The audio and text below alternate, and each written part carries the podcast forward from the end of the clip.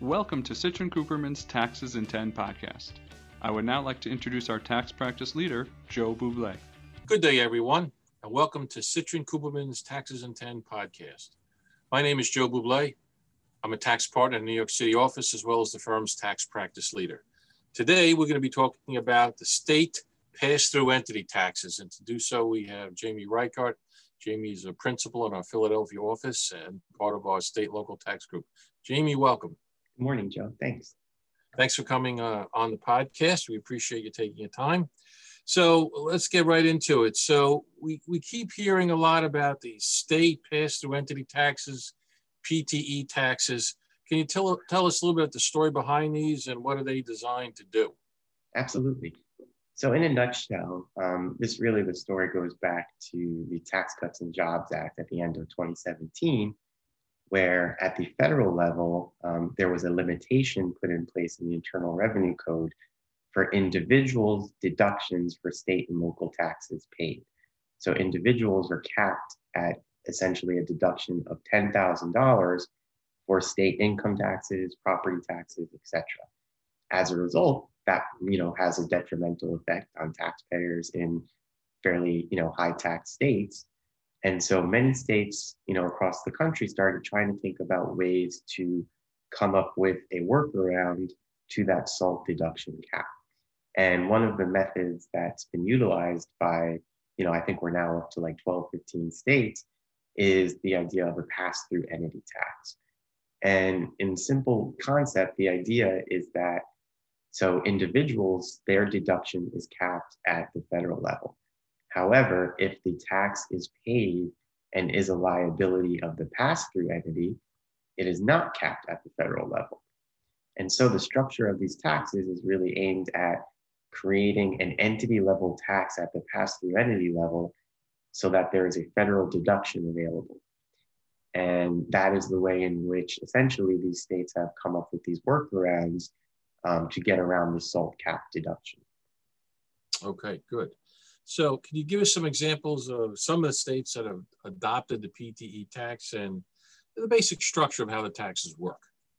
Sure. Um, so really early on, you know, Connecticut was probably one of the first, and they moved to a mandatory regime, meaning all pass-through entities um, that have nexus, that are doing business in the state, must report and pay the pass-through entity tax. And then other states like Rhode Island, New Jersey, Maryland, most recently New York, California, Georgia, Massachusetts, as some examples, um, have adopted elective pass-through entity taxes, meaning that the pass-through entity and or its members have the ability to choose whether or not to elect into this new pass-through entity regime.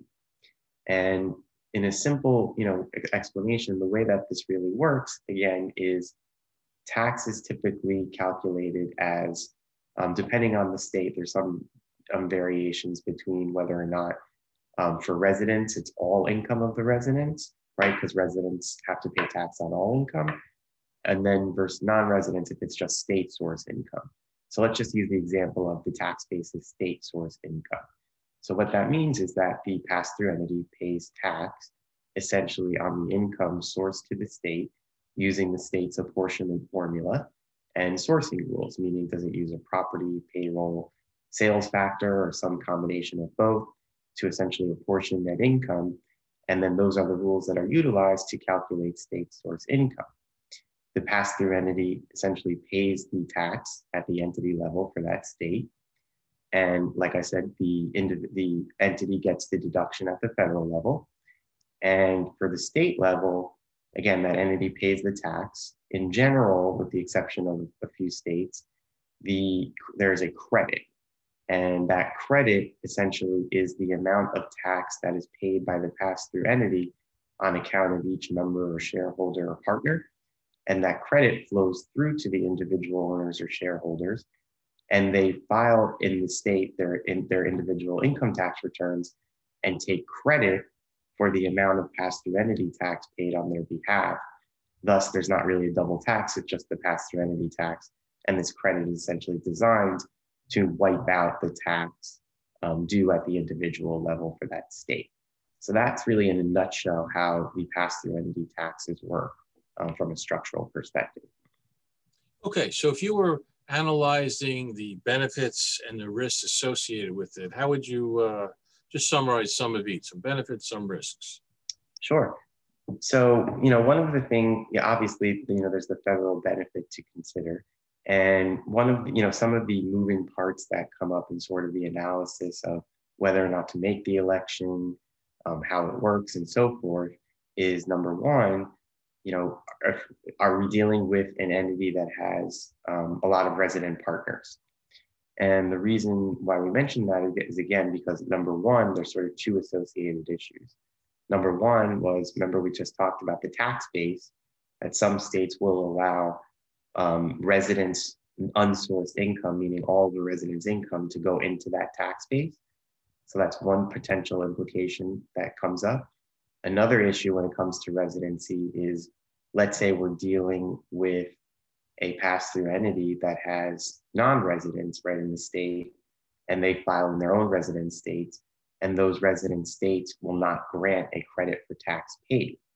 So, you know, typically in the income tax world, when you have, you know, a resident, a resident, like I said, pays tax on all income, and if they earn income from another state, they pay tax to that state, and generally receive a credit in their home state for the amount of tax paid to the other state. You know, one of the questions that's hanging out there is some states that haven't adopted these pass-through entity taxes, are they going to give credit to their residents for pass-through entity taxes paid to another state by the pass-through entity? So that's one issue that comes up quite, um, you know, quite frequently. Another issue that comes up is the utilization of the tax credits. So we talked about how um, the tax, you know, their, the pass-through entity pays the tax, and there are credits that flow through to the individual members or partners or shareholders. Um, there are some nuances in the rules in terms of whether or not these credits are refundable in most cases, or like in California, whether or not the credit um, has to be carried forward as opposed to be refundable. And additionally, you know, thinking about if the entity makes this election, is can it still file composite returns? Meaning, can it file a group return on behalf of non-residents if it still makes this election? And some states like Maryland have said no, so that can be an added administrative cost of filing for going ahead and making this election. So there's, you know, a number of different nuances that go into this. You know, another issue that comes up um, is non-resident withholding. Some, you know, states have this pass-through entity regime and also still have non-resident withholding, meaning the pass-through entity has to pay tax on behalf of non-resident state source income. And so there could be a situation like New Jersey, for instance, where the pass-through entity pays both the, both the pass-through entity tax and non-resident withholding, thus creating, you know, essentially, uh, you know, a large outflow of cash um, that will need to be recouped by the individual taxpayer when they file their individual return. And then the final complication that we talked about a lot, but the final complication is based on I R S guidance, specifically notice twenty twenty dash seventy-five, it would seem that even for accrual taxpayers, the pass-through entity taxes need to be paid in the taxable year for which the deduction is sought. And so that's a complicating factor as well. Okay. And are there any other things that people should be thinking about to uh, help them decide whether or not to make the election? You know, I think we touched upon a lot of the issues, but ultimately it comes down to here's, you know, the way that I would think about the analysis. Um, one, potentially computing the federal benefit, and then measuring that benefit against all the thing, considerations that we just talked about. So is it worth it in consideration of if there's not going to be a resident credit for certain partners, members, or shareholders in their resident states? Is it worth it if we cannot file composite anymore? Um, those are some of the, you know, is it worth it if we have to outlay all this cash all up front to be able to do this? Um, there's also the notion of, you know, do we want to elect into this if we think maybe at the federal level, things might change maybe this year or next year, um, right? Because this whole issue goes away if the SALT deduction cap is removed um, at the individual level. So there's, you know, a lot of moving parts in terms of understanding, one, who are the residents and non-residents in terms of calculating the tax base and resident credit issues. Where does the entity earn its income? How does it source income? Because that's going to be dependent, that's going to dictate the amount of income that's subject to tax. And then, you know, just again, doing the mathematical analysis of cost versus benefit. Yeah, and Jamie, based on what you said with all the complicating factors, I, I would imagine that the larger the company we're dealing with, and they, they operate in more states and have owners in more states, you may have a situation where it's beneficial for certain owners to make the election and others it's not.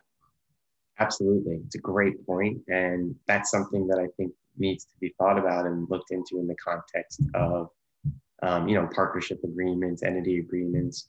By way of an example, I was on a call recently, you know, with a service provider. Again, we're in this exact same situation where there'd be a pretty decent benefit for resident partners. However, the non-residents are in states that aren't going to grant tax credits for tax paid. And thus the benefit sort of on an aggregate level is effectively wiped out. But in this context, these state resident partners, you know, have a significant amount of influence and really control the firm. And so, you know, part of the conversation we were talking about is, you know, you may want to look at the partnership agreement or entity agreement to see what the ramifications are for making various tax elections and what authority, you know, whether it's the manager, the managing entity or, you know, director or officers have to make these elections if they could have detrimental impact, you know, to people that are residents in other states. Sure. And I would imagine with a partnership, it's easier. You can amend the partnership agreement, perhaps to do so to some true ups or offset people. But in an S-Corp context, you can't. You've got the second class of stock issue. Okay. Absolutely. Well, this is great, Jamie. I appreciate you uh, coming on the podcast today. Um, thanks again. And to our audience out there, I hope everyone is staying safe. Please carry on and have a good day. Thank you. Thanks, Joe. Take care.